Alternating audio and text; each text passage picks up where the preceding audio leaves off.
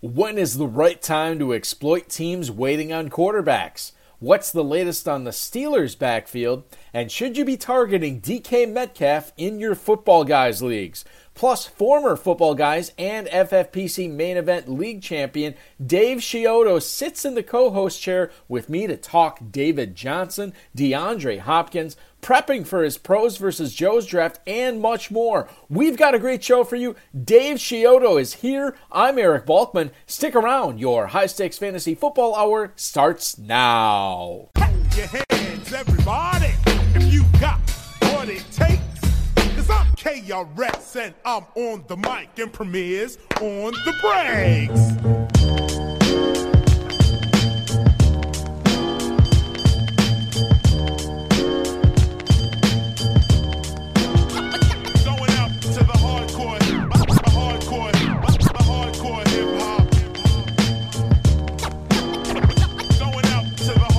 Broadcast live and heard around the world, you are now listening to the most entertaining hour of radio on the planet.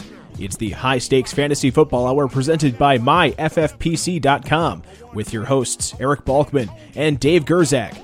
The High Stakes Fantasy Football Hour is your home for football analysis from the best fantasy players in the world.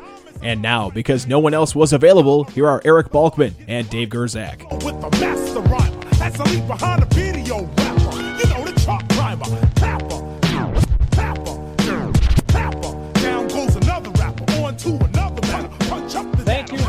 Greetings and salutations to each and every one of you Balkaholics and Gerzak addicts. Welcome to the latest episode of the High Stakes Fantasy Football Hour presented by MyFFPC.com. I am, of course, your slightly above average host, Eric Balkman. My co host is normally the patron saint of fantasy football, Dave the Dizzle Gerzak. However, Tonight, sitting in for him is a high stakes player who's coming off not only two Football Guys League titles, uh, but a main event league title in 2018 as well. He'll be drafting in the 2019 FFPC Pros vs. Joe's League Number 5 I Must Break You League on Monday, July 29th. You follow him on Twitter at Dave underscore Chiodo. Please welcome in my co host for this week, Mr. Dave Chiodo. Dave, welcome to the show, man. Thank you very much. Glad to be here, Eric. I know you're uh, you're you you've been listening for a while, so uh, uh, you you know the, uh, the the extremely low bar that Gerzak has set for you that you will be leaping over this week. Hey, well, listen, I'd be remiss if I didn't say, you know, congrats on 400 plus episodes. That's that's a great accomplishment, and it's just a testament to what you guys do with uh, this podcast and and you know the high stakes fantasy uh, in general. It's it's really kudos. It's it's great to have you guys, and uh, it's come a long way since the beginning days when I started, which was way back in 2003. So, congrats, and we appreciate being here. Oh yeah, absolutely. Well, thank you. So I mean, it's it's people like you that, that keep the podcast going, people like you that keep the FFPC going. So we definitely appreciate that. Coming up on tonight's show, Dave and I are going to tell you the latest on the Tyreek Hill situation, what we're expecting from young receivers like Antonio Callaway and DK Metcalf in 2019, and much more. Now, if you are uh, in the chat room right now, I thank you for your dedication. This was pre-recorded, uh, so we're Dave and I are not talking live. Um, we are. I'm probably on a plane coming back home right now, and Dave's probably enjoying his Friday evening somewhere. But you can uh, communicate with the other people in the chat room if you want it. If you want to connect with us on Twitter for next week's show, it's at HSFF Hour at Eric Balkman. Dave is on Twitter at Dave underscore Chiodo. Uh, you can post on our Facebook page, uh, facebook.com HSFF Hour, 347 426 3682. That's 347 Game Over. You can also email the show at the inbox, high stakes fantasy football at gmail.com. All your tweets, all your emails, all your questions coming up in the fantasy feedback segment later on in the show. Our producer and mutual friend Rob and our audio engineer Bryce get the week off this week as I'm rolling solo with Dave on this. I want to uh, inform everybody, uh, in case you're wondering, the uh, the maiden dynasty drafts are still going off at uh, myffpc.com. Uh, best ball, superflex, and double ups always available there as well. Those drafts are going off every day. If you want your draft slot early for the FFPC main event, make sure your teams are paid in full by July 22nd. That's roughly two and a half weeks from today. And if you are paid in full by the 22nd, you will get your early draft spot the weekend of the of July 29th. So that is exciting as well. That's the next deadline uh, that we really want to stress to all you main event players to make sure that you can get maximum preparation done for your main event teams this year. Uh, Dave, uh, before we get into fantasy football, tell the listeners what what uh, what you're doing for a living when you're not winning all these football guys in main event leagues. Well, I mean, I've been in the uh, office supply industry for the last 30 years. Uh, I'm a sales rep uh, for a company here and been at the same company for about 15 years. That's what my business is. As far as personally, uh, I was a high school and youth basketball coach in the in the Pittsburgh area for uh, probably about 10 to 11 years.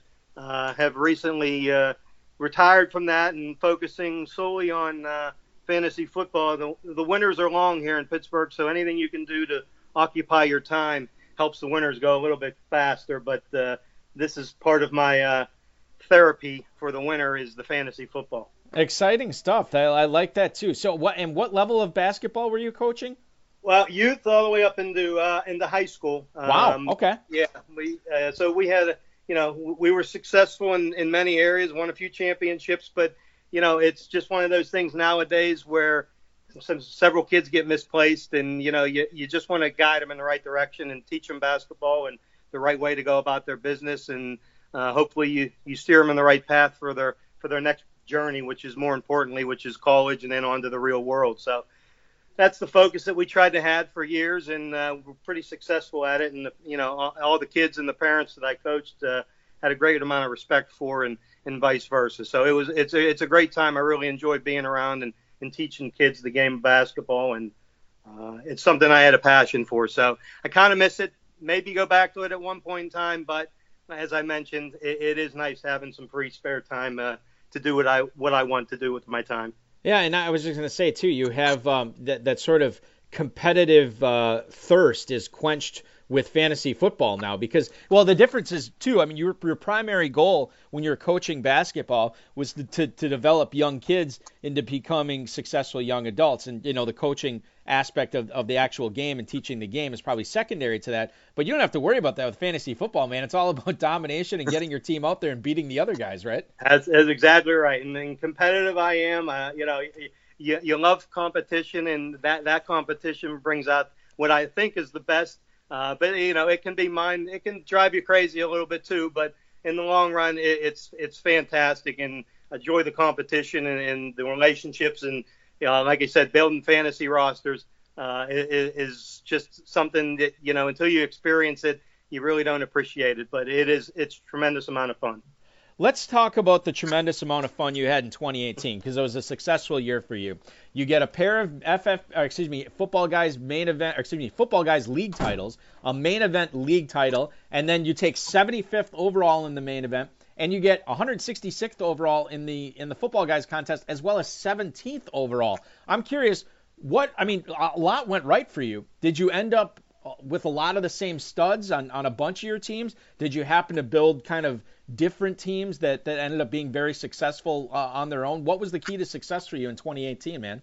Well, you know, as a coach, you always remember your losses more than you remember your wins. So, in, in lieu of that, the the team that I had with my son, who who drafted it and was managing it for the most part, uh, was 11 and 0 and lost in the first round of the playoffs with our third FF, our third football guys draft, and that's the kind of one that sticks in your craw you win the league by 100 points and you go in 11 and 0 and then you lose in the first round and kind of ends it for you. But the, all the teams that we had, all three of those, and the main event team that I had, uh, all pretty much very different. I, I, mean, I had targeted a few guys that I liked. Uh, I drafted early enough to where there was guys that I was getting earlier uh, that eventually, as the months wore on uh, or the weeks wore on, uh, they were going higher in the drafts. Um, but you know, I did love Christian McCaffrey, uh, and I I did take him. I had Hopkins on one of my teams, but you know, getting the guys like Conner and you know Kittle later in the draft, obviously the, those make a big impact when you were you're drafting guys in the you know later rounds that are you know top players at their position. So uh, a lot of things, as you said, went right. Uh, you know, we drafted well, and the strategy I used was to draft seemed to work last year. Uh, it's only taken 16 years to, you know, perfect, so to speak. But we'll see if uh, if it can continue this year. Let's. I want to unpack a couple of things that you said there. Uh, for starting with Christian McCaffrey, you said he lo- you loved him last year. I know a lot of people were on him last year, and he was drafted high. Now we see in FFPC uh, it's been him and Saquon Barkley as like the the you know the 101 and 102 and however you want to slice it by and large as far as ADP goes. Um, do you still like McCaffrey at that price point? And is there another running back as as you look at you know sort of the the slate this year of, of where these guys are going? Is there another running back that you like um, that that you'll be drafting with equal gusto as you did with McCaffrey in 2018? Well, I mean, my draft strategy when I go in is again coming into the high stakes fantasy league. For the most part, you're going to tell. I could tell you the top 24 players. By the time September rolls around, I could recite the top 24. Now, what order they go in, is, you know, is always off a little bit. But those same 24 players seem to go year in and year out. So what I like to do is target a guy that I think is going a little bit later uh, that I would want because the one thing you learn about this league is if you like somebody, you got to go and get them because nine times out of ten they're gonna not going to come back around at your next pick. So with McCaffrey, you know he was one of the guys that I had targeted, and early on in the draft he was waiting and not going until mid second. But obviously after the first preseason game, I think he ran for 100 yards and two touchdowns. That that draft stock moved him up into the you know sometimes early first round. This year, um, I mean, the top four is the top four. If you get a top four selection, I think they're pretty pat. Anything after that, I, you know, I do have question marks about the remaining backs, whether it be David Johnson uh, or the, the next group of guys that you want to throw in there. Uh, as far as I'm concerned, those top four are elite, and I don't think anybody, I can see anybody like a David Johnson uh, moving into that territory as far as my liking is right now. Um, real quick with with George Kittle, because, well, I mean, obviously we, we saw with James Conner last year. I mean, there's a lot of people that took flyers on him early when they were drafting early and, and cashed in when Le'Veon Bell decided that he wasn't going to play in 2018. So that goes without saying. But I'm curious with Kittle, what was it about him that really attracted you to to making him a, a pick for your team? And could we see? I mean, obviously, you know, Kittle's going as a top three tight end this year, right. so you're not going to get the same value on him. But is there maybe another tight end similar to the McCaffrey question? Is there another tight end um, that that's going in that range, a, a tight end that is maybe not the top, you know, one of the first three off the board, but maybe one of the first ten off the board that could really outperform their uh, their draft spot this year? Well, I mean, you know, the tight end because this is a tight end driven league is always something that they always get pushed up a little more than than usual. Uh, last year when I drafted, I think I got Kittle in the seventh or eighth round. Uh, I don't see any anyone that in that right now that I think is uh, is worthy of that. I mean, guys that I'm keeping an eye on um, is Delanie Walker just to see how he comes back from injury. I'm curious to see. He was always a favorite target of Mariota when he was healthy. Uh, so I'm, I'm keen on him. Uh, I'm a little suspect on you know the other guys there, the Jared Cooks when when they change teams and, and or the, their situations change. He was a tight end six last year, uh, but that situation's kind of changed a little bit um, with him moving on. So I don't have a tight end as of right now that I'm targeting in that area. However, I seem to uh, be favoring the OJ Howards and the Ingrams uh, in trying to get one of those. If I don't get an elite in the first two rounds, uh, trying to target one of them, uh, you know, maybe early in the uh, in the fourth or the fifth round, just to shore up that position if I could. Dave Chiodo, a uh, champion in the FFPC main event leagues last year, as well as uh, a couple of football guys league titles under his belt, joining me this week on the HSFF Hour. We don't talk about quarterbacks on this show a whole lot, Dave, uh, and I think it's because uh, FFPC players push them down so far in drafts uh, where you only have to start one that they're not as important as getting your backs, receivers, and tight ends right. But is there something to exploit there? Is there something, you know, because I mean, you'll be drafting in pros versus Joes coming up at the end of the month. Uh, I expect that quarterbacks are, are going to fall in, in that draft as well. Is is that a position that you can exploit and grab maybe an elite guy later than they should go, or are you still of the mind like, look, I, I need to stack these other positions and, and I'll worry about my quarterbacks later? Well, I mean, that's the difference between, to me, between redraft and best ball. In the redraft, uh, I, I, don't see the value of taking a quarterback early. You know, I, I know uh, last year, obviously, um, you know, the, when you have an elite quarterback that goes off and he outscores all the other quarterbacks by 100 points, you know, that's a big thing in a week to week head to head matchup.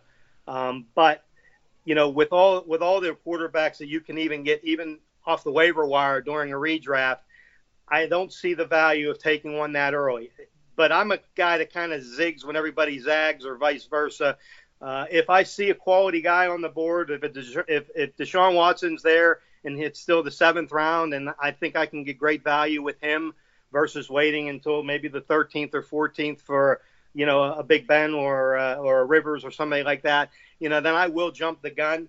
Best ball it, to me is a completely different element because I would be more prone to take a couple quarterbacks earlier to try and shore up that spot uh, as opposed to waiting and hoping because obviously once you draft, it's the draft is the key part of the the best ball draft. Whereas the redraft, you know, you can have a guy he gets injured in the first week, and you got to you know maneuver around to try and find the the waiver wire guy that'll work for you, or hopefully your backup hits. So, at best ball, I, I probably would target quarterbacks a little earlier than normal uh, than I would in a redraft, and that would be my rationale. You alluded to this earlier when we talk about the big four running backs. It's and this is basically I don't think much has changed on this since since we launched drafts in, in mid January. It's been Barkley, Elliott, Kamara, and McCaffrey. I mean, pick whatever order that you want. But David Johnson, I would say within the last two or three weeks, has risen up to being that fifth running back, and in, and in some cases being the fifth overall pick. Uh, it does not sound like you're ready to put him in that tier. I'm curious as to why you're still keeping him out of, of the top elite tier uh, at running backs this year. Well, I mean, I, when you know, again, the, the, redraft versus the best ball is, is, again one of the major differences in a in a, a redraft. To me, it's an 11 week sprint, so every week to week uh, matters. You know, a couple points here, a couple points there matter uh, when you're dealing in head to head, and your record is one of the indicators that could get you into the playoffs. So I like consistency. I like guys that I think week in and week out are going to have those consistent numbers. Not knowing the uncertainty of the new offense, the new quarterback, the new coaching staff, the entire situation there. Obviously, you know, you, you kind of sift through the white noise and try and get more consistent players that are in established situations. So, again, love him as a player. Um, probably think he's going to be a pretty decent back this year. I just I, I you know I put him and a, couple others. You know, Le'Veon Bell's in that situation too.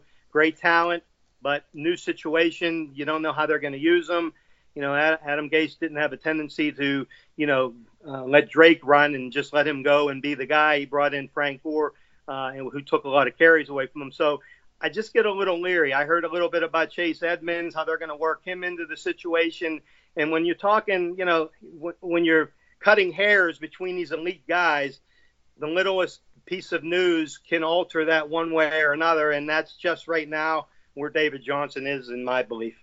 In prepping uh, for this pros versus Joe's draft that you'll have in in about basically you know three and a half weeks here, uh, you did a live classic uh, with the FFPC. I'm curious as to your thoughts, and not, not that this is like a shocking, um, you know, pick that you made, because plenty of people are taking. In fact, the majority of people are taking DeAndre Hopkins as the first receiver off the board over players like Julio Jones, Davante Adams. I have seen. In fact, I was just uh, commissioning an online draft the other night, and Adams went fifth overall um, after the big four running backs. I'm curious why to, you know, just get your thoughts on, on why Hopkins is is a better pick for you this season than Davante Adams. Well, again, you know, when you're talking about these elite guys, uh, you, you, know, you really are splitting hairs. So it's just a matter of preference. Uh, Hopkins, again, same system he's in.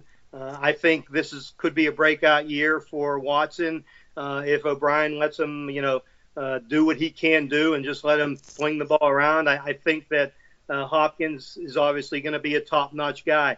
Uh, I, when I was there, I was actually hesitant between him and Bell. You know, thinking, do I got to go back? Do I should I make sure I get my back? But one of the guys I moved up my chart that I like, sort of in the McCaffrey way of last year, is Dalvin Cook. I think he's in a perfect situation. He's with a coaching staff that is probably going to want to run the ball more than they're going to want to pass the ball this year because uh, it just didn't work for him last year when Cousins was throwing the ball 40 and 50 times. So I think him in that offense with the offensive coordinator they have, if you look at the splits at the last three games of the year after they fired their offensive coordinator, uh, they're going to be a more run heavy team. Uh, plus, he can catch the ball out of the backfield. So I was pretty confident my thought was if I went Bell, I could probably get a good receiver on the way back because I love Juju. Uh, but it ended up being that I, I could have drafted Hopkins and take Odell Beckham with my second pick, but I did pass on him and went with Dalvin Cook because he's the guy that I had targeted. And uh, I, I do like to get one, at least one guy that I think is going to be a, a stud running back. So that was the rationale. Makes sense to me, and and I think that that uh, that's a strategy I've employed uh, numerous times over the years in, in fantasy to uh, some aplomb too. So I, I, I'm I'm on board with that. Let's talk about the receivers here, and, and I'm going off of memory here, but you take three receivers in the first four rounds, I believe, as uh, you get Hilton and Golladay uh, with Hopkins. So those are your top three receivers. Then you stayed away from the position until mm-hmm. round 11. You get Geronimo Allison. Why did you end up going that route where you you really pounded running backs after those top three receivers? Well, I, I kind of use the my strategy is I kind of use the second running back position as a second flex position. You're going to be weak at one position no matter how you draft, even if you're you know you get every pick that you want to pick. So my philosophy is is I get the one elite back, or so I feel is an elite back. I follow it up with the guys that are you know high targeted guys you know, plus 120 target guys. Uh, and then I just take a bunch of crapshoots with backs uh, for that second position. And I'm hoping that one, if two hit, you know, you're in the driver's seat. If one of them hits, you got your two starting running backs. If two of them hit, you can always fill one in for the flex spot. Or if you have injuries with receivers, uh, then you can fill them in there. It's just kind of what I've been doing recently. It's been working. Um, you know, so I did I, I did draft like a Royce Freeman, Ito Smith, and Austin Ekeler, uh, and and Giovani Bernard, hoping that eventually one of those guys are going to pop and, and, be someone that you can use on an every week basis. And like I said, if a couple of them pop, then you got stud receivers that you're you know are going to get targeted, and you're following up with some backs that are are getting some touches. Dave Chiodo, a dual winner last year, both uh, league FFPC main event league title as well as two football guys league titles to his name, joining me on the high stakes fantasy football hour this week. Let's talk about uh, rookie running backs here. Uh, the top two, um, by and large, off the board via ADP from FantasyMojo.com for FFPC leagues have been David Montgomery and Darrell Henderson. Which guy are you more likely to draft this season if they are still going at the end of the fifth round? Is it David Montgomery or is it Darrell Henderson? Well, I would probably tell you that neither would be on my team based on that current ADP. But if I had a pick, uh, I would probably take uh, Montgomery in Chicago. Um, you know, Mike Davis being there scares me a little bit. Uh, obviously, they're saying he's going to be a three down back. But with Tarik Cohen there, uh, that production, I, I, just I can't count on. Uh, I think there was about I think I looked that there was about uh, 290 some touches that weren't to Tarik Cohen last year. So there are many touches there, I guess, between Jordan and the other uh, Jordan Howard and the other the other backs that were there uh, for him to consume. Uh, I just it's just don't know. As far as Henderson, I mean, I, you're looking at a situation to me is is you know Gurley is still being drafted in the second round. So unless you're taking him as a handcuff, that's a tough guy to take as a flyer, hoping that Gurley doesn't pan out. If Gurley pans out, he's going to be the workhorse guy and the guy that they're using pretty much on three downs. Uh, you know, and, and that's just to say you don't know if a, if a John Kelly or a Malcolm Brown are going to step up and take touches away from him, being that he's a rookie. And you know, you'll start hearing he, he's not picking up the blitzes and things like that. So I kind of stay away from him at that ADP. But uh, like I said, if I had to pick, I would probably pick uh, Montgomery. Yeah, but by and large, if if if get if those guys are both on the board at the end of the fifth round, you're still probably looking elsewhere because of you know the potential the potential. I mean, honestly, the low floor for both of those guys, right? Correct, correct, and and that's what I'm trying. I'm trying to get guys that have some upside, and you know, and, and sometimes the best laid plans never work out. You know, had Austin Ekeler last year. Uh, and now you're hearing this year that they may ease ease uh, Gordon's role at the beginning of the year and, and ramp him up towards later in the year. Uh, you know, so I had Ekeler, who was very efficient with his touches last year. Um, but you know, but then he finally got the opportunity to shine in the big game on a Sunday night against the Steelers, and Justin Jackson comes in and kind of steals his thunder. So, you know, you get into those situations, and that's when I talk about those rookies. I get a little concerned about the fact that you know their upside is, you know, if you're going to get 180 touches from them, there's a lot of guys in that field that uh, you can get the, you know, are pass catchers. You know, a Dion Lewis and guys like that that are going to produce weekly that I would probably take shots over uh, over those guys that have, you know, to me limited upside as a player who maybe is I think it's safe to say that you're you're definitely more comfortable you've definitely been very successful with the 20 round you know redraft classic uh, formats. What do you think as as you look forward to your pros versus joe's league coming up here at the end of july what do you think the biggest challenge is, is going to be for you as as you do embark on on this 28 round affair where you won't have any um, opportunity to make any changes to your roster throughout the entire season well, I mean, roster construction. I'm trying to read every article I can to determine, you know, what is the best roster construction. I don't know off the top of my head. You know, it's it's kind of a crapshoot. The couple years I've done them, I've had major injuries to my quarterbacks early on. Uh, you know, so that's why I was mentioning earlier about drafting the quarterbacks and locking that position up just from past experiences that worked out poorly for me. But as as it goes, you know, I I gotta I gotta get the fine line between how many receivers I think I need to carry, how many running backs I need to carry, vice versa. Uh, to me, you know, I don't know the defenses and the kickers so much. Uh, if I should be wasting so many roster spots on those, 28 is a lot of players. Uh, gives you a lot of room to take some upside guys. Uh, and in that scenario, obviously, you know, you can take some reaches, and I would probably be more inclined to stack players on teams I normally wouldn't draft players on. Um, team like Buffalo, you know, maybe you take two of their receivers and hope one of them pans out to, to be a number two. Um, but that's my biggest concern is just, you know, players. I, I can figure out the players that I want. It's just a matter of trying to figure out how many of each I need to have at all the positions. Dave, a couple of emails, if I can get to them here uh, for you, that came in uh, over the last uh, couple of days from listeners. Carl in Lexington, Oregon writes, I keep seeing Antonio Callaway hyped up as a breakout late round flyer, but how good can he be as the number three behind Beckham and Landry? Thanks, Dave. That is Carl in Lexington, Oregon. You know, I've seen sort of the same thing. There's no questioning uh, uh Antonio Call- uh, Callaway's talent. I think the key for him has been just adjusting to the NFL and, and staying away from the off field incidents that sort of plagued him in college. But behind Beckham and Landry, I mean, I don't know if you got to count on an injury to, to either one of these guys because I, I don't know how much value I see with Callaway if he keeps getting blocked not only by Beckham and Landry, but you have other pass catchers like you know Duke Johnson and David Njoku out there as well. Right. Well, I mean, he's a perfect example of a guy I would probably not draft in a redraft, but would probably take a shot on him in the in the best ball because he to me is like a DeSean Jackson type he's going to go one week where he's going to catch two bombs for you know 80 yards and 70 yards, and he's going to put up 30 some points for you. And then there's going to go weeks where he's going to get you you know three or four points. So he's one of those guys I would put in that category of a best ball guy that I would take a flyer on late. Uh, and then obviously if an injury does occur, but in that in that offense they are loaded with a lot of talented players around them now between Landry and Beckham and Callaway and Njoku and you know, the list goes on and on.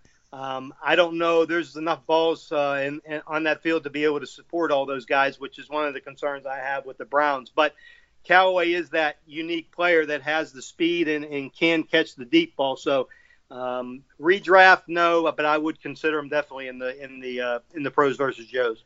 Let's go to Fort Myers, Florida. It is Ray writing in. Which non Hopkins Texans receiver do you like better, Dave? Will Fuller or Keke Coutee? And to give you some idea, these guys are actually going fairly close in uh, FFPC best ball drafts right now. Will Fuller is going on average at the 808, and actually the next receiver going off the board right after him is Keke Coutee at the 902. So very very close there. Do you have a preference between these two, or or if you drafted a bunch of best balls, would you try to split your shares between them evenly?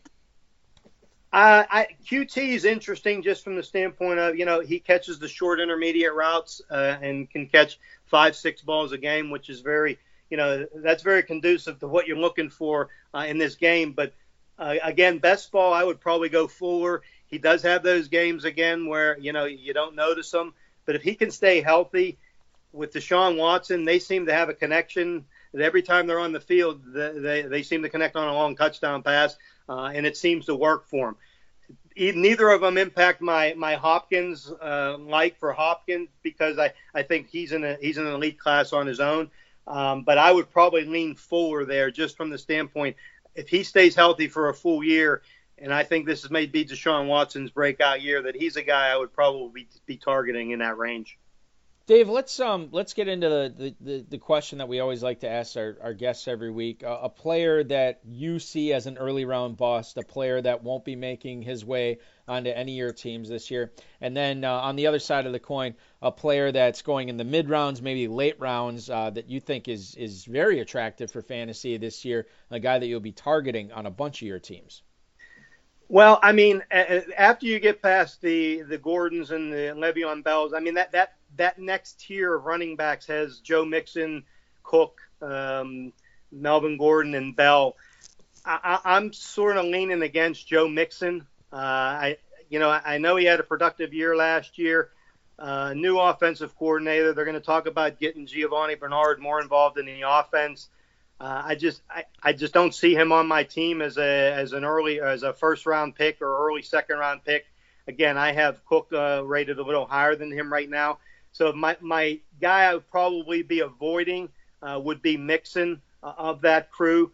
Um, as far as you know, the mid tier guys, I have because the way I, I draft, I have so many different running backs that I look at um, that you know, potentially have some very high upside that they're not going until the 10th, 11th round.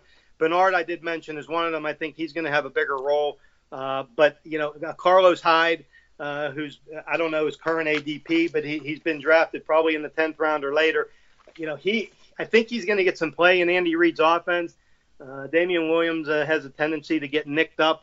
Uh, and I think if he's involved in that offense, uh, he could be an elite elite talent uh, under Andy Reid in the Kansas City offense, which is obviously explosive.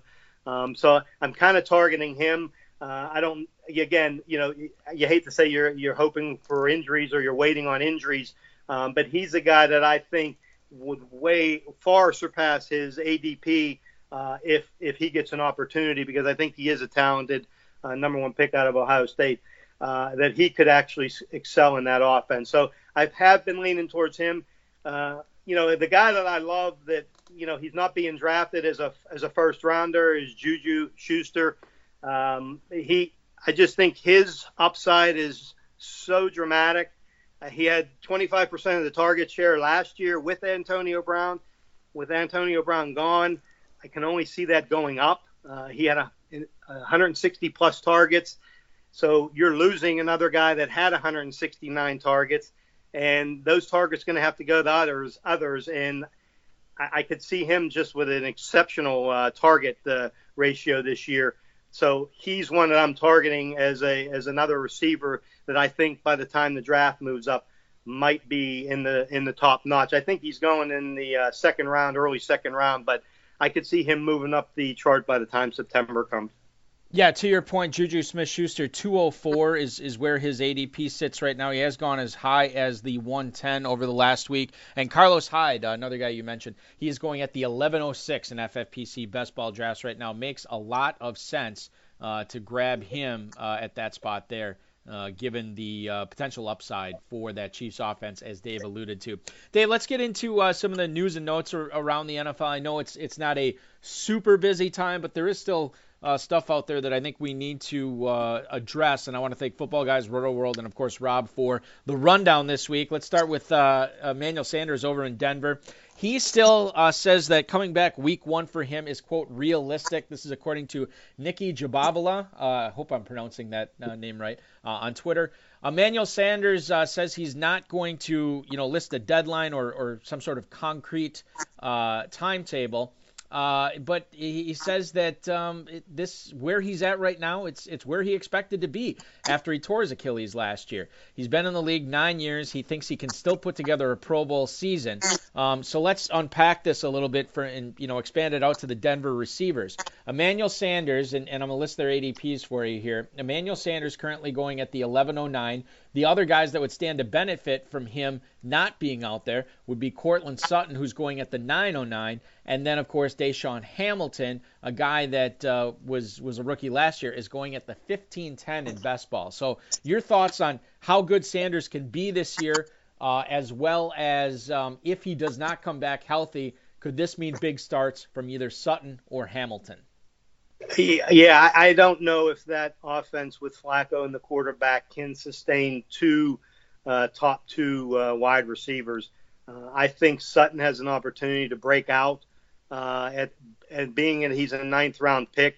I would still probably lean towards Hamilton. I think he may have a little bit better value uh, if he's playing in the slot um, in that offense. I, I think Flacco has a tendency to lock in on some players. Um, so I'm going to be very interested to see in the uh, preseason uh, early on who he had a connection with. Um, you know, you were able to find that a couple years ago with Jimmy Garoppolo and, and Marquise Goodwin when they first started in preseason.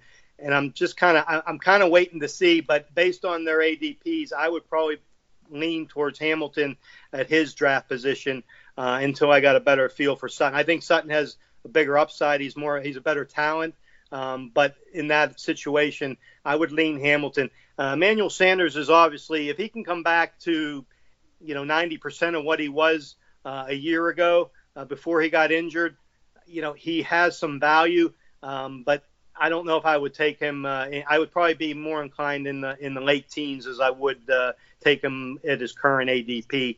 Uh, coming back from an injury, new quarterback, uh, that kind of stuff scares me when when you're when you're looking at the you know your redraft leagues. Yeah, you know, and, and, I totally agree with that. I mean, the, the, the thing of it is, is like this is kind of a devastating injury, especially for a wide receiver. And Emmanuel Sanders, it's not like he's 22 or 20. You know, I think about when um, uh, the D'Onta Foreman from Houston. I mean, he tore it, and like Correct. that that stunk. But he's still a young man who can come back from from something like that. Sanders, he's he's I mean he's 30 something years old. It's just there's a lot of red flags on that, so I probably will be staying away. In fact, I owned one share of him in Dynasty, and I actually uh, traded him away about a month or so ago, and have not looked back uh, on that at all. Let's stay in the same conference, different division, different position. James Conner, he says that he actually expects his role for the Steelers uh, this year to be very similar to what it was last year, according to NFL.com.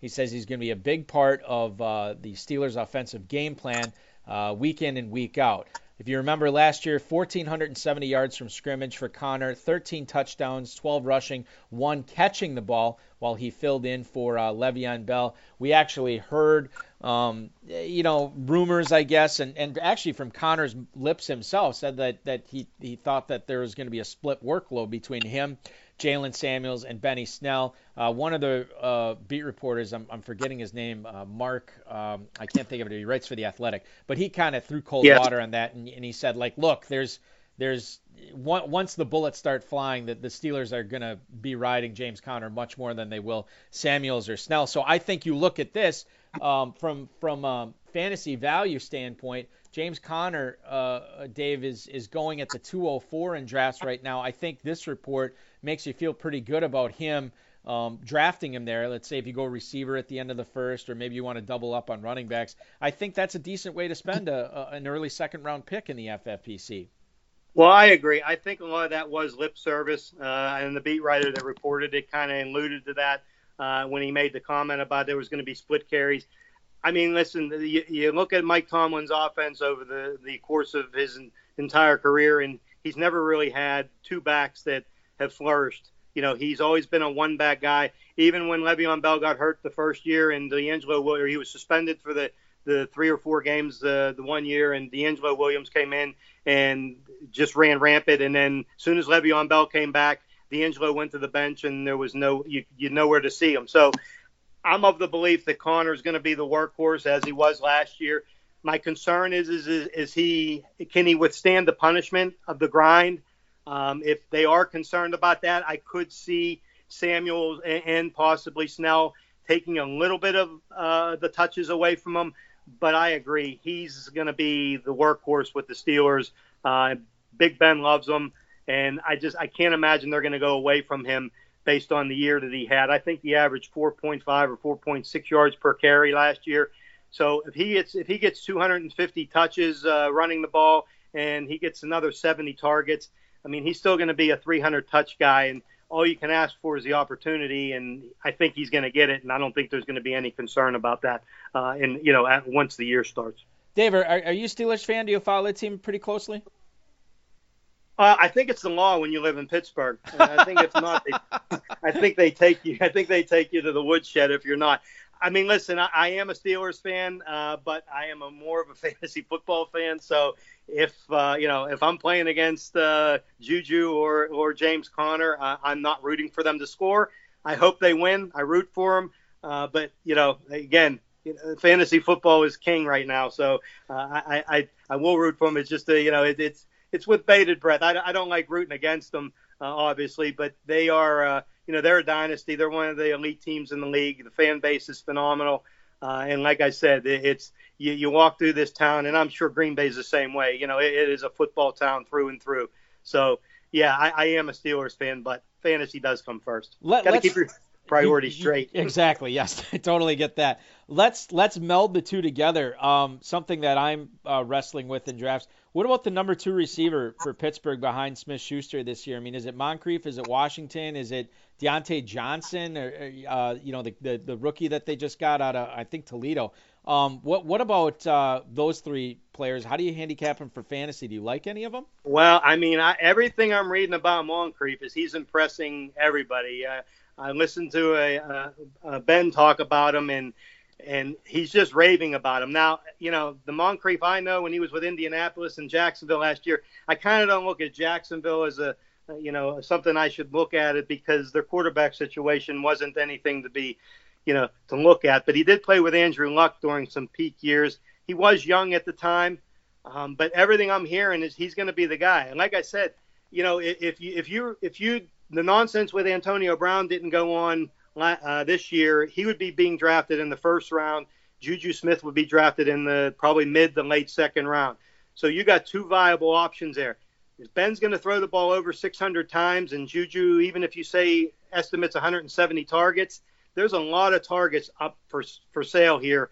Uh, and if Moncrief is the guy, which currently I'm hearing he is, you know, Vance McDonald, him, I'm sure Conner, Jaylen, uh, Samuels, I'm sure they'll all chip in but if he gets those 120 targets, 110 targets, I, I think he could be a viable option. Uh, I, again, you would better know his current ADP, but uh, he would probably be a guy I would look at. Um, you know, if I'm going to draft a couple of receivers early to try and fill in my roster later on. Yeah, I've never been a big Moncrief guy before, but I'm with you. You know, a lot of the stuff uh, on the internet for people who follow the team has, has been very positive about Moncrief. And the fact that I'm not a Moncrief guy, man, Dave, he's going at the 14-12. I am a Moncrief guy at that price. I mean, I totally take a chance on him there. Yeah, absolutely. That that that's what I'm saying. That that's the kind of guy that I think by the time um, you know late August, early September rolls in uh, that you're going to start seeing him creep up the board because that's a fantastic ADP for for a guy in an offense that you know doesn't throw because of their deficit. They throw because they want to throw. You know, a lot of these stats get skewed uh, because their defenses are bad or, or they're in a bad game script. Uh, but this offense, they love to throw the ball, and so if you got to look at it. They are, then you got to look at their number two, and if he's it, that's tremendous value. Uh, BuffaloBills.com had a report uh, earlier this week about the offseason work of the running backs and how the snaps were split as far as the first team goes. And uh, apparently it was equal between uh, LeSean McCoy, Frank Gore, and Devin Singletary. Now, LeSean McCoy's already said that uh, he expects 2019 to be very similar to his 2018 as, as far as usage goes. But uh, Frank Gore wasn't around last year. Devin Singletary uh, wasn't around last year. Bills reporter Nate Mendelson says he thinks the competition is going to heat up once we get to training camp. Uh, but this could be a committee backfield uh, I guess with LeSean McCoy leading the way at 31 years old. Um, he's in the last year of his deal. I think Frank Gore only signed a one year deal with Buffalo. So it could be Devin Singletary sooner rather than later, as, as he, you know, as it stands right now, is the quote unquote future uh, of the backfield in Buffalo. But from strictly 2019, uh, purposes. And I'll, let me get before you answer the question, let me give you the ADPs. LeSean McCoy going at the 10 10 in drafts right now. Frank Gore, the 25 10. And Singletary is going at the 1406. So all three of these running backs are going in the double digit rounds. Are any of them uh, attractive for fantasy purposes at those spots for you, Dave? I would say not for me, not for my liking, not for the way that I've drafted. I, I don't see much upside. Uh, whether it's three guys or two guys splitting carries there, uh, I don't know how effective their offense is going to be. Um, I don't, you know, they, they, were. I think they were middle of the pack in plays run last year. Uh, their quarterback has a tendency to scramble. Uh, so I mean, I don't like those ADPs. There's just too many other value plays that I would take in those positions. Uh, so Buffalo's a team, uh, running back wise, that I would have a tendency to pass on, uh, just from a standpoint of there's there's too much clutter, and you know maybe it'll iron out in the uh, in the preseason, and you'll get a clearer picture of it. But as it stands now, that's just a backfield that I would stay away from. Uh, I, I, again, you know, if you told me McCoy was going in the 14th round, you could take a flyer on him. I just think his better days are are, are by him. Um, and you know, he was a great productive, you know, back that could catch the ball and, and shifty. But uh, I just don't. I, I wouldn't put myself in that situation. I'd rather take some more upside guys on flyers than those guys. Uh, let's talk. I mean, you talk about flyers. The Tyreek Hill roller coaster continues. I mean, you think about what this guy, what what we were talking about doing with him. You know, just a month, a month and a half ago, saying that his, his football. I mean, some people would say his football career was over, that he never played another down in the NFL. And now the latest report, uh, the Chiefs could actually re-engage in contract negotiations for an extension in the not too distant future with Tyreek Hill, as long as the investigation uh, with the NFL uh, into him involves in, in, an outcome where he can continue his NFL career. Yahoo Sports, uh, Terez Paylor actually had this story. Uh, the Chiefs are hoping that they'll find out what Tyreek Hill's status is, is going to be prior to training camp. Uh, Hill already met with Roger Goodell, and um, they're hoping that he is, you know, meeting with the team and, and joining them at the start of training camp.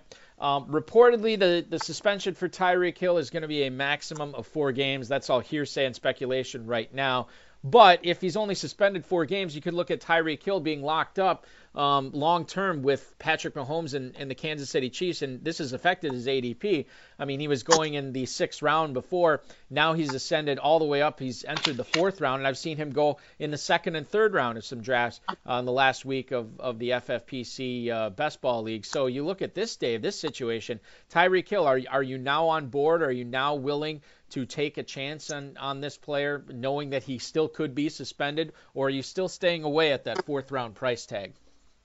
Uh, right now, I'd say the fourth round price tag to me is a little high.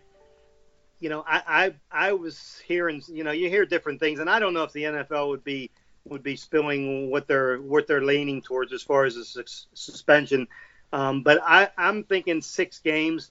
So in a redraft league, if you're going to be out six games, to me, uh, that's a very very high price tag to pay. Uh, you know, in a best ball format, it, it is a little different, obviously, because you know you get to use your best players. Uh, so I would probably consider him a little bit more there. But that that for you know until I hear specifically how many days and how many games he's going to miss, that's going to impact him obviously, and it's going to impact everybody. If if he's not, he's a second round pick, and it's not even a question. Um, but as it stands now, little too much risk uh, and not enough reward for my blood. I, I I do like him as a player, and obviously that's an explosive offense but there is so much that can happen now. I mean, we were hearing last year with Le'Veon Bell that he was going to sit out one game, two games, three, and then it ended up being the entire season. So uh, I don't like putting myself in risk like that in redraft leagues in a, in a quick season. Um, but we'll see where he pans out here. And if, if it is two games, then I think that uh, you know I think that fifth round, fourth, fifth round is probably going to be a more suitable position, but uh, no earlier than that for my liking. Another speedster uh, in the vein of Tyreek Hill, a poor man's Tyreek Hill, uh, John Brown. He was a, uh, a frequent target uh, of Josh Allen during the offseason uh, mini camp practices that Buffalo had going on. And uh, actually, Carson Palmer talked about John Brown being a number one wide receiver in the NFL. He is very fast. This is bodes well for Josh Allen's strong arm and he's one of the most uh, experienced receivers there. You look at um, what what he could be in Buffalo, and that is the number one receiver over you know, uh, Zay Jones or, or anybody else that they have there. But John Brown not going until the 20th round, and I guess the moral of the story here is, Dave, if I can get a potential number one receiver in the 20th round, I'm I'm, I'm taking him in the 18th or 19th everywhere I can get. Absolutely. Again, that, that Buffalo team is one of those I would like to stack if in the best ball league because you don't know who the number one is going to be. Zay Jones had some production late in the year that I think you know may warrant a look at, but John Brown that late, uh, I think that's a steal in, at that, that draft position. You know, he has explosive. Uh, he has had some injuries, some health concerns, but I, I think that that position you can't pass on him. Uh, Allen has has shown that he he can throw the ball down the field and John Brown's probably one of the faster guys that can go and get it. So, yeah, I'll sign up for that all day if, if that's his ADP. If it stays in that position, there's no question about it. You know, I, I, Zay Jones is interesting. Uh, you know, just from a standpoint of you know he was highly touted. Um, I don't know where Cole Beasley and Foster fit in there. I know Foster had a, a stretch of games there uh, where he actually had a couple long touchdowns. Uh, and I'm assuming Beasley's going to fill the role that he does as a slot receiver, trying to, you know, move in and out and catch little uh, little passes, uh, a la, you know, Julian Edelman. But um, I, I would take a flyer on John Brown at that spot, absolutely. Yeah, I mean, none of these Bills receivers are, are, really being drafted all that high. I look at Zay Jones, he's going in the 16th round. Cole Beasley's going in the 25th round. Robert Foster is not being selected until the 20th round. So you can get all these guys pretty cheap. Right. And if you want to build a stable of, of Bills receivers and grab two or even three of them, I certainly think it could pay off dividends in best ball leagues like you had uh, alluded to, Dave. I don't know how much time we're going to have for emails here. I'm going to get to as many as we can. And I'm going to start things off here with Jim in San Antonio. Uh, he writes, It's cute and all that Amari Cooper wants to get 2,000 receiving yards this season, but what do you more realistically think he'll get in that offense? Thank you, gentlemen. That is Jim in San Antonio. Amari Cooper, as far as FFPC drafters are concerned, he's not going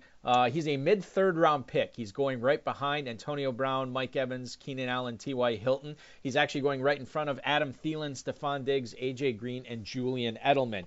So Amari Cooper, as we assess what he does this year, I mean, I, I think he gets a thousand receiving yards uh, in that offense. Dave, it's it's pretty run heavy down there, um, but right. I, I, they gave up a, a first round pick to get Cooper on this team, so you know they want to use him. I'm not a huge Randall Cobb guy. I, I don't think they have uh, much at tight end. I mean, I know Jason Witten's back, but his, his best football is clearly way behind him.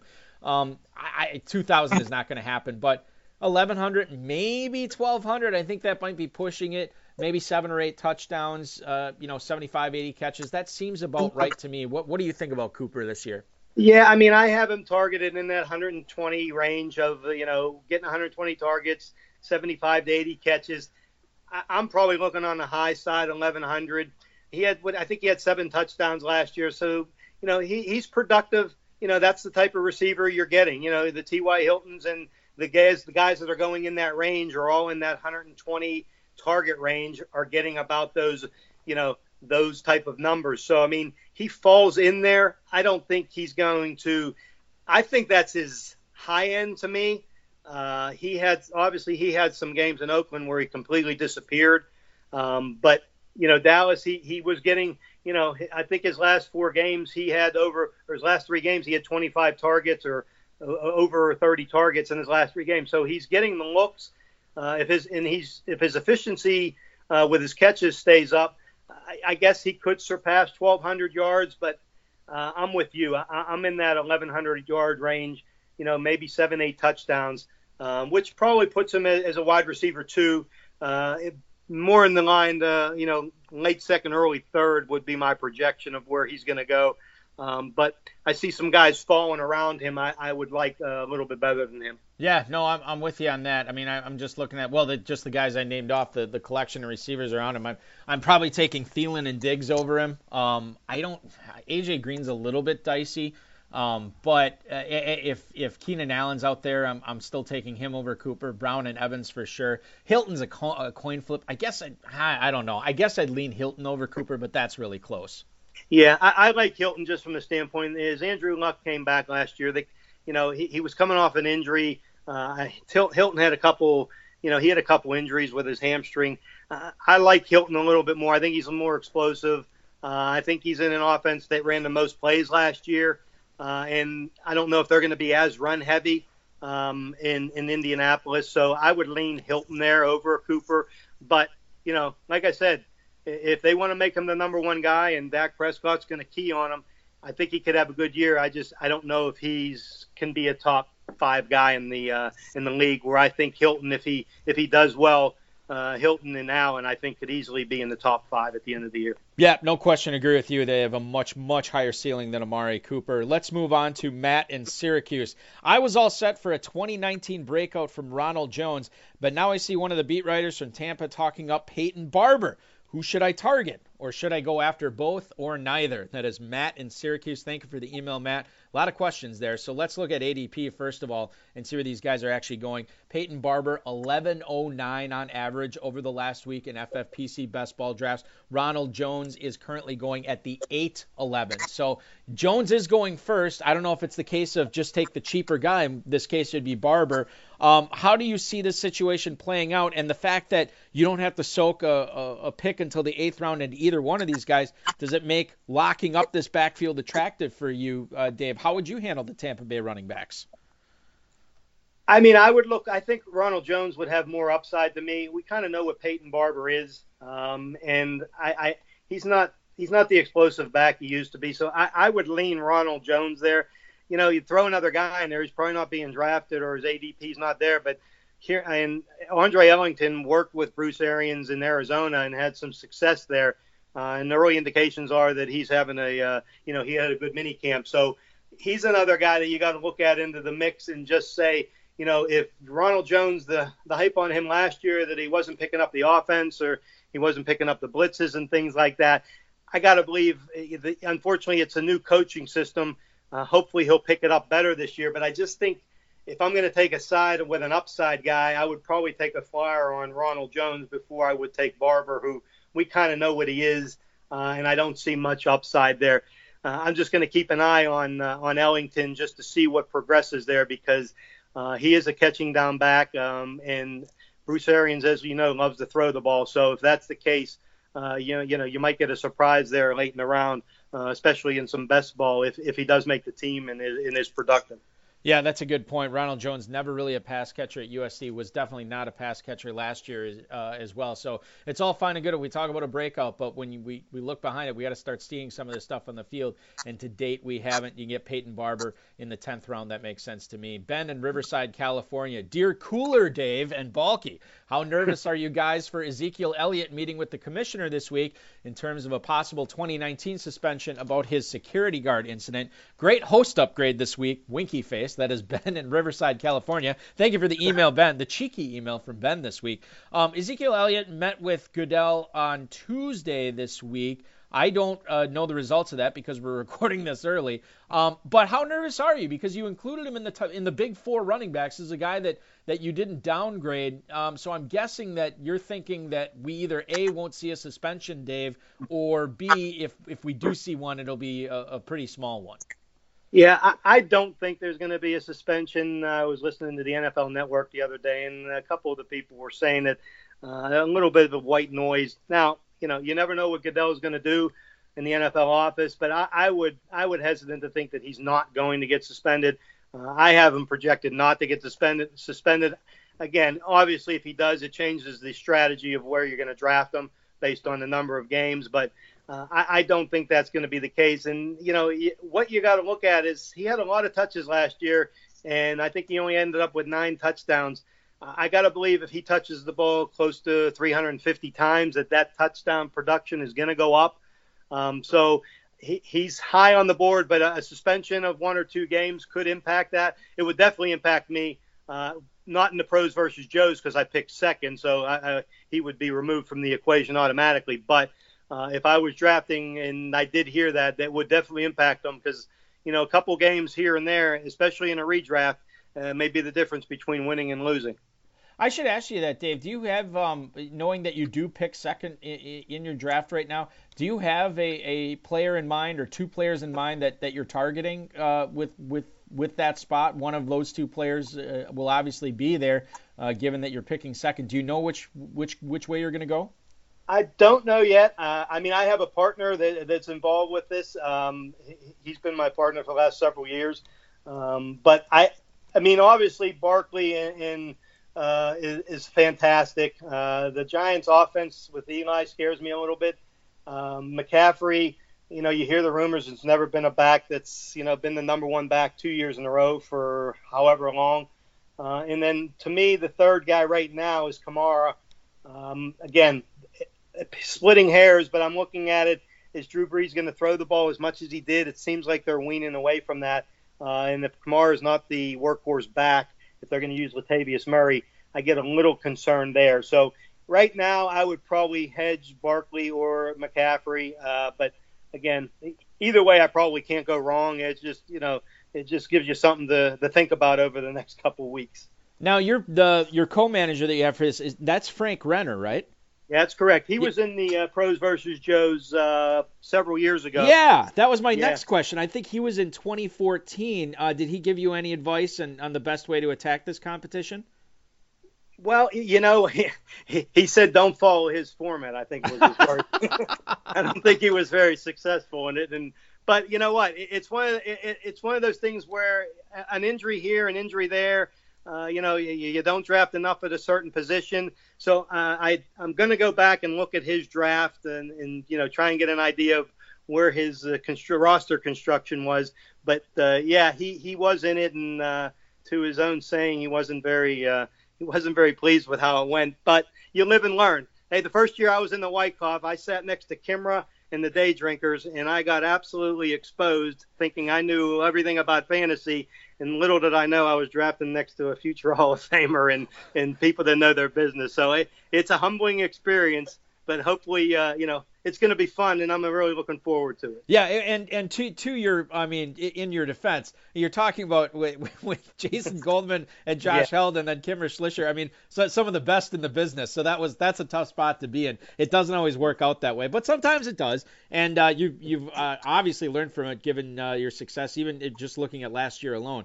Uh, you, you've certainly come a long way, and, and that's why you're you're on the show this week, or a big reason for it. We got time for one more email. I'm gonna go to I'm, I'm gonna butcher this this town, but it's it's Tom in Ashtimo, Michigan. Ashtimo, Michigan.